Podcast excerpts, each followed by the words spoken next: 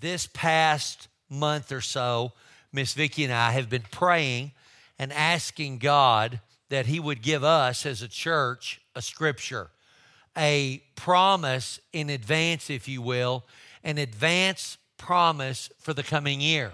And uh, we do that every single year. And we ask God, God, what do you want to say to us this year? Now, the Bible's full of promises, but we just lack specific direction. And so, over the last month, we've prayed, and I'm going to share with you this morning what I feel like God has given us as a church. All right? The verse I'm going to share this morning is in the New Testament twice. It's in the story with Gabriel and Mary and then it's in the story that I'm going to share with you here this morning where Jesus tells his disciples. And so Jesus has an encounter with a young rich man. The Bible calls him the rich young ruler. And now remember, Jesus is Jewish. Okay, the rich young ruler is Jewish. There's no Christianity as we know it yet. Does that make sense to you? Jesus has not died on the cross, he's not risen from the dead. There's no new covenant. So they're talking as Jewish men within the Jewish covenant and the law. Then this young man comes up to Jesus and he says, Hey, he says, What do I need to do to inherit eternal life? And Jesus says, Well, you need to keep the commandments. And he says, Well, what commandments? And he tells him a list of the commandments. You know, don't lie, don't steal, don't murder. He tells him the commandments and he shares with him. And then he says to Jesus, Hey, I've been doing that since I was young. I've been doing that since my youth. And then Jesus says, Well, if you want to be perfect, then sell everything you have, give it to the poor, and come follow me. And we know how the story ends. It says he's sad because he has great possessions and he leaves and he doesn't do, he doesn't take Jesus up on his offer. Now, I believe that he missed out on the greatest opportunity that anybody would be given. Now, I know some of you in here fly occasionally. Some of you may fly more than occasionally. Uh, but think about flying Southwest and you know, you fly into Dallas and, you know, you have another flight to connect somewhere else and you get out and you're in the airport and you're in that concourse area. And you know how there's restaurants and stores and coffee shops.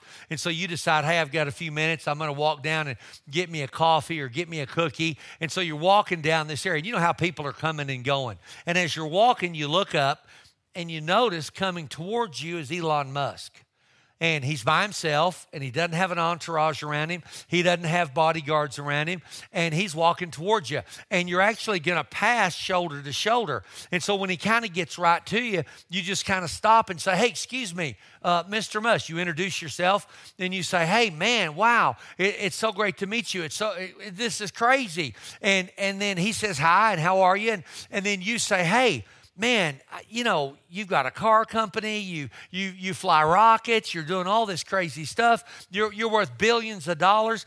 Could you just please give me a maybe just a tip or two for my life of maybe some things that you're doing that, that, that have helped you be successful could you give me a thought or maybe just a tip or, of what i could be doing and he says hey he says we've got this intern program going and you look like you'd be a perfect candidate for it so here's what I'd like for you to do. Why don't you go home, quit your job, quit school, sell your house, give everything you have away, and then move to where I'm at, and I'm going to put you in my intern program, and I'm going to mentor you over the next two or three years.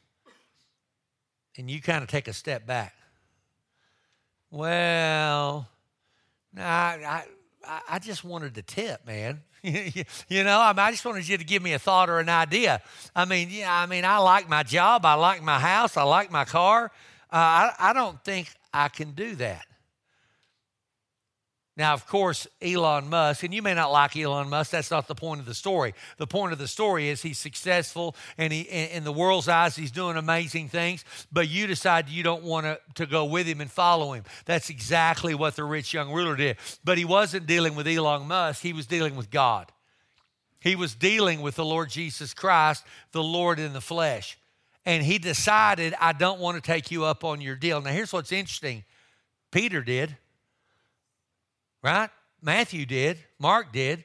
When he got to those men, he said, Hey, I want you to give up everything you have and I want you to come and follow me. They said, Let's go. And so they left everything they had and they followed him. He missed an opportunity to walk with the living God. And don't you think that would have changed his life? Now, Jesus then turns to his disciples. They're right there. See, there's one guy who says no, then there's this group of guys who say yes, and I want to start reading to you what he says to them. Then Jesus said to the disciples, they're right there with him, they've seen this exchange.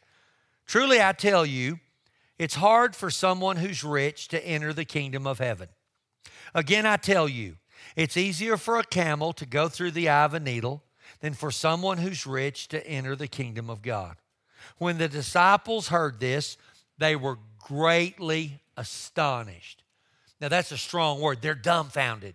What? I mean, it's like, are you kidding me? They're greatly astonished and they asked, Who then can be saved? Now, let's stop right there and let me show you something.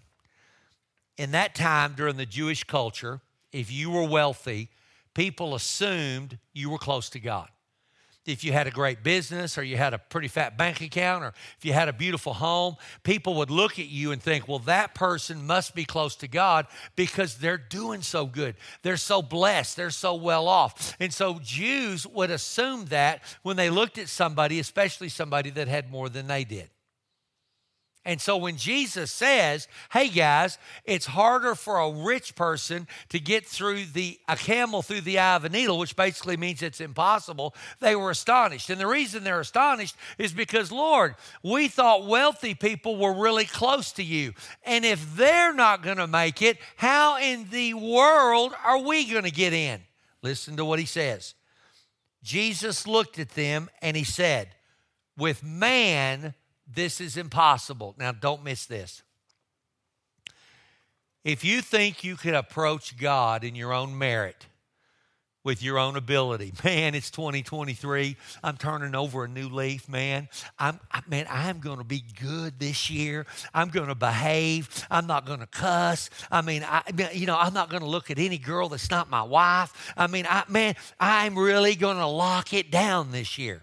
You'll make it about 5 minutes right? You'll make it about five minutes. The devil will send 10 pretty girls by you before 10 o'clock in the morning, and, you, and you'll be done. Okay, Jesus says if you think that you can be right with God in your own power and your own ability, it's absolutely impossible. And then he says this statement But with God, all things are possible. That's the promise that God has given us as a church for the next year. With God, all things are possible. Listen to me. Whatever you're facing in 2023, God is giving us this promise that as you look into your future, as you look at what you've got going on, God is saying, with me, all things are possible. I believe with all my heart that 2023 is going to be your year for miracles. You're going to see miracles happen in your family. You're going to see miracles happen in your finances. You're going to see miracles happen in your health because God says, with everything that I do, nothing is impossible. Now, let's look at the first two words with God. Now, I want to show you something amazing about this statement. of course, all right, let's clear it up doctrinally, okay? Jesus said, I'll never leave you or forsake you. Never leave you or forsake you. When you say yes to Jesus Christ, the Bible says He dwells in our hearts by faith. If you know Jesus Christ as your Savior this morning, He is alive and well in your heart. And He promised He'd never leave you or He'd never forsake you. You get up and you feel like, man, I just feel so far from God. I wonder if God has left me. No, He has not left you. He's always always with you, whether you feel it or not. You know, I joke about this, and I've said this many times, and probably you don't even, you kind of don't even think it's funny anymore. But if I went in in the morning and told my little wife, honey, I don't feel married this morning. I'm really struggling and I don't feel married this morning, and I'm just going to have to go out and just decide if I'm married or not. She'd get out that 10 inch cast iron frying pan, wouldn't she? And when she got done with me, I'd go away thinking, man, I know I'm married. Amen? All right, Jesus is the same way. He's with you whether you feel it or not. Okay, The Bible says that God is omnipresent, and what that means is He's everywhere. So you can't go anywhere that God is not there. Okay, that being said, I want to take a few moments with the time I have left, and I want you to look at your own heart.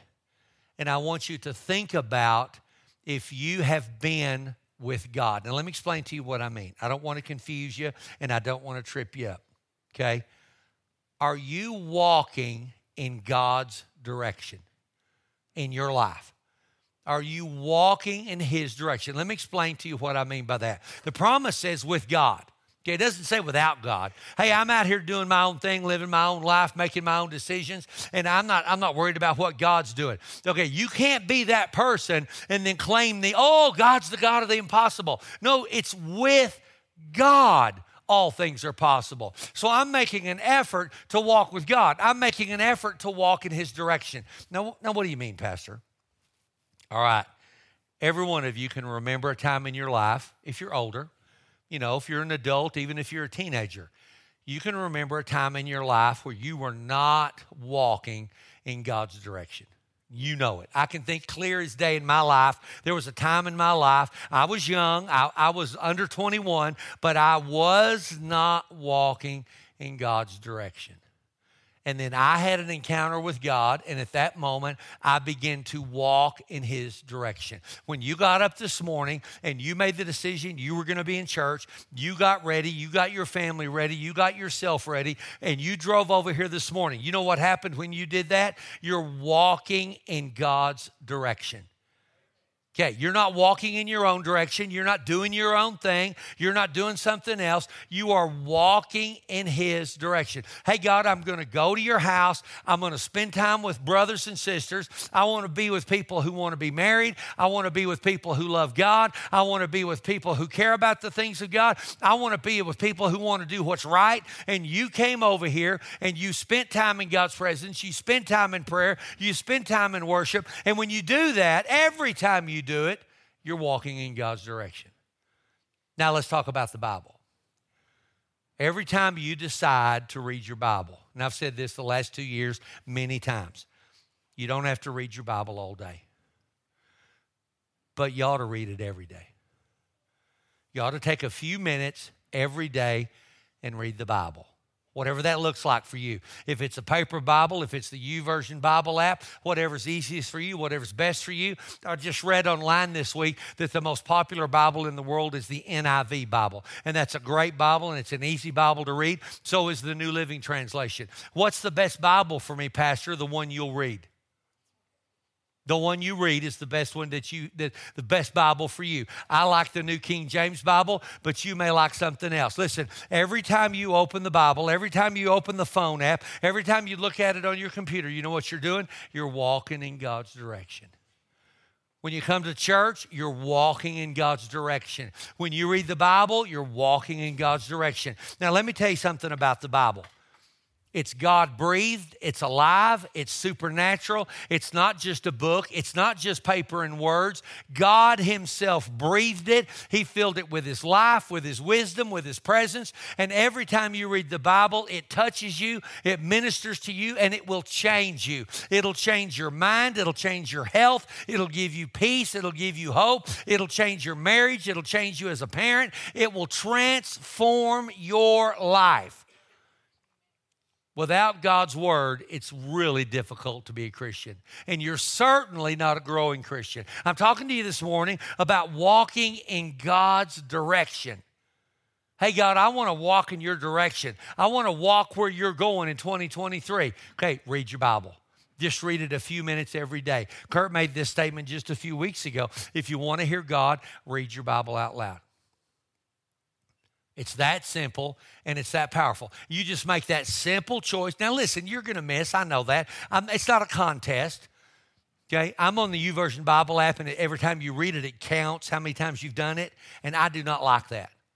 I don't like it. Uh, I just don't. It, I don't like it because then it turns into this thing where, you know, then you miss a day and then you're back to zero. And it's like I had read the Bible 782 days in a row and now I'm at zero. And I'm going to throw my iPad into the wall.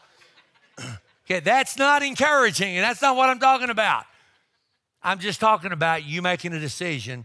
Hey, God, in 2023, I want to walk in your direction. Have you ever been in a room filled with people and somebody across the room gets your attention? and you don't look at anybody else, you don't follow anybody else, you just begin to make your way through the crowd and you walk in that person's direction. That's what I'm asking you to do this morning with God. God, in 2023, you promised me with you all things are possible. Now, listen to me very carefully when things happen this year and you have troubles and you have heartaches and we all do here's what i do not want you to do. I don't want you to think oh oh my gosh this is happening to me because i must not be with god and, and, and i must have turned and, and i went to the left and he went to the right and i'm not with god. No no. Listen to me. That's not the heart of god. God does not want to trick you he does not want to trip you up. He doesn't want to confuse you. Listen, that's not the heart of God. And I'm not trying to set this up where we're going to put a mark on the wall and you have to jump and try to reach that mark. That's not what this is. All I'm talking about is you decide, hey, God, I want to walk in your direction. Hey, God, every time I go to church, I know I'm walking in your direction. Hey, God, every time I read the Word of God, I know that I'm walking in your direction and I'm becoming more like you. Let's talk about prayer. Now we know what's prayer. Prayer is simply talking to God. Prayer is simply taking your needs to God. Listen, when you don't pray, for whatever reason you don't pray, what you're telling God is, God, I don't need you. I don't need your help. I don't need your input. I can do this on my own. It's called self. Listen, a step into self sufficiency is a step away from God. Don't miss that. Okay, a step into self sufficiency. Listen, we live in West Texas, folks. We're Texans, we're self sufficient. We pulled ourselves up by our bootstraps. I mean, we can ride a horse and shoot a buffalo and skin it with the other hand. I mean, right? There's nothing we can't do. Man, we build bills and businesses and we, we drill oil wells and we fight fires. And there's nothing we can't do. And, and I like that. I'm not against that at all. But you need God. And so you don't want to drift into that place where you feel like, hey, I've got this, God, because it's a step away from Him. What you want to make sure that you're doing is that you're walking in His direction. Every time you pray, you decide to walk in God's direction. Now, again, you don't have to pray all day. Oh my gosh. No, I don't, I'm a preacher and I don't pray all day. But you do need to pray every day. I'm amazed at the couples who are married and they don't pray for each other. Gentlemen, if you have a wife, can I encourage you? You should lift her in prayer every single day. I think you should pray for your wife first thing before you pray for anybody else. You ought to pray for your wife. Ladies, if you have a husband, you need to be praying for your husband. God, give him strength, give him wisdom. Father, help him to lead our home, help him to be the man of God that he's supposed to be. Pray for each other. Listen, your husband needs prayer. Your wife needs prayer. Of course, pray for your children. Of course, pray for your grandchildren. Of course, pray for your granny. Right? If you got a mom and dad on this earth, pray for them. I'm not leaving any of those people out. But if you're married, you ought to start with your mate and then pray for your family. Some of y'all's lists are, man, you know, you know, right? I mean, Jonathan Diaz's list is from here to the ground. I mean, there's a bunch of folks on that list, right? Y'all got some big lists. You know what happens every time you pray? You walk in God's direction. Hey, God, I'm going to be in your house. You're walking in God's direction. Hey, God, I want to read your word. Hey, you're going to walk in God's direction. Hey, God, I want to pray. You're walking in God's direction. Listen, you cannot desire anything you don't consume. Caleb sitting right here on the front row a couple of weeks ago. Might not even been that long. We went to Olton, Texas, and ate barbecue. What's the name of that place? Rahanos. It should be named Heaven. oh my gosh, it was so good, wasn't it? Oh, we ate barbecue. It's so delicious. Oh my gosh. Well, yesterday, Miss Vicki and I are in Plainview, and uh, we were running some errands, and she said, "Hey, where do you want to go eat?" And she named off all these terrible places in Plainview, and and and and and and, I want to go where she wants to go. Don't get me wrong. And then she kind of took a breath, and I said, "Hey, you don't want to go to Olton, do you?" And she said, "All right, if you need to go to Olton." So man, we went to Olton again yesterday. We were man, we were there yesterday. You know, and, and I might go this next week, Mike. I'll call you. I mean, man, oh my gosh. Now, do, do you know why I know that's good? Because I've had it. See, if you hadn't been there, you don't know what I'm talking about. Listen, you don't enjoy what you haven't consumed. Now, don't miss this. This is really powerful. Okay, you may say, Pastor, man, you know, when I read the Bible, I, I just, I don't know. I don't get it. I don't understand it. Or maybe, I don't know. I don't feel like anything changes in my life. Can I encourage you? As you begin to read God's Word, as you begin to pray, you'll begin to enjoy it more and more and more, and you will develop an appetite for the things of God. You'll develop an appetite for the Word of God. You'll develop an appetite for prayer. And you know what you're doing? You're walking in His direction. Hey, maybe the only time you can pray is in the car on the way to work, or maybe you have two minutes while you take a shower. I'm not talking about spending two hours. I'm just talking about when you have a moment, when you have a little bit of time, you pray, you read the Word of God, you be in church. And when you do that, you're walking in God's direction. Because listen, the more of God you consume, the more of God you'll want, and it will absolutely transform your life. Now, you may say, Pastor, man, I, I mean, I'm, I'm glad I'm in church this morning and I love church, but man, I, I'm really busy. You know, I mean, I got a lot of stuff to do and it's hard to get here. Did you know that there's 168 hours in a week? And if you come to church once a week, our services are typically 60 minutes, so you include driving time. Do you know if you're in church every single week, that approximately that's 1% of your week? I let that sink in. There's 168 hours in the week. You give God about an hour and a half, an hour and 45 minutes a week, and that ultimately is 1% a week. So if you're not here because you're busy, what you're telling God is, God, I don't have 1% worth of margin in my life. And I'm not talking about not missing. everybody misses church. That's not what I mean. But what I'm saying is this, are you walking in God's direction? Hey, God, I don't have any margin. I do not have 1% margin in my life. Imagine if you had $100,000 in the bank. Wouldn't that be good? Yeah, it'd be good. And it's in a CD and it's drawing 1% interest. But when you get the statement, you are mad, you cry, you throw the paper, you kick the wall because you don't make nothing on 1%.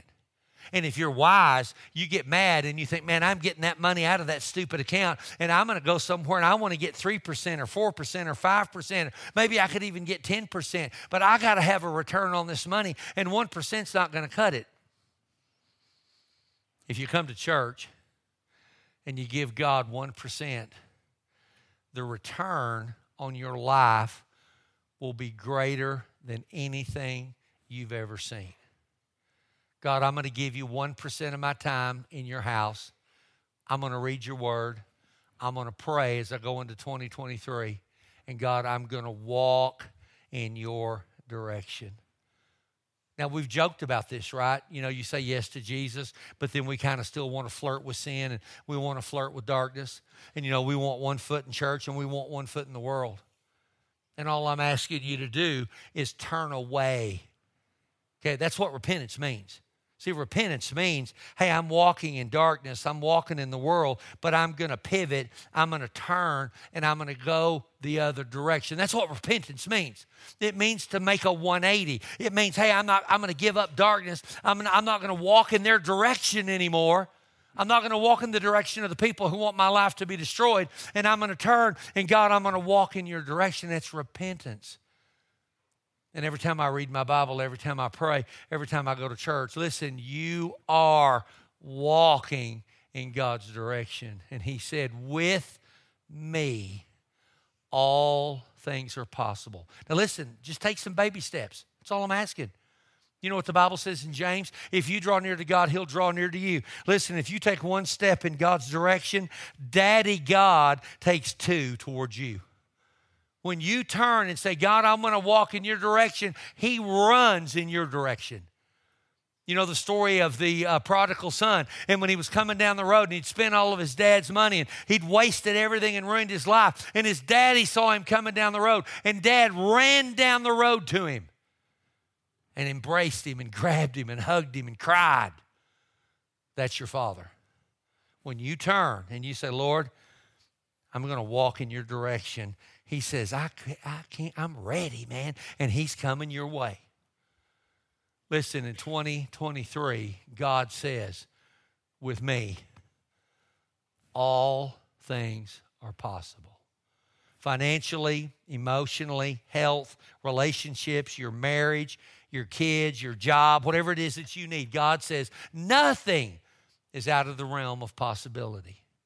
And I believe it'll be a year of miracles. Now, in just a moment, we've got cards. You, many of you see them already.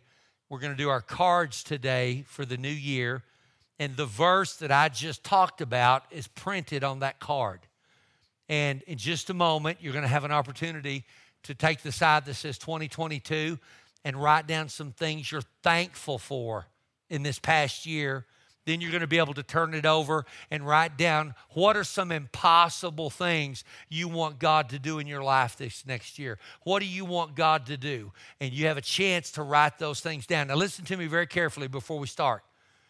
Okay, don't lose this card. I put mine on the visor of my pickup, put it on your refrigerator, put it on your mirror, put it somewhere where you can get it out and remind yourself of what God said He wanted to do. The same with the verse.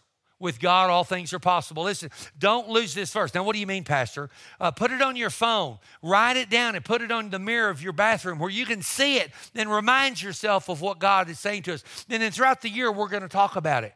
Look for it in your life. Listen, look for it on Facebook. Look for it on your phone. Look for it on billboards. You're going to see this verse. And when you do, it's God speaking to you. With me, all things are possible.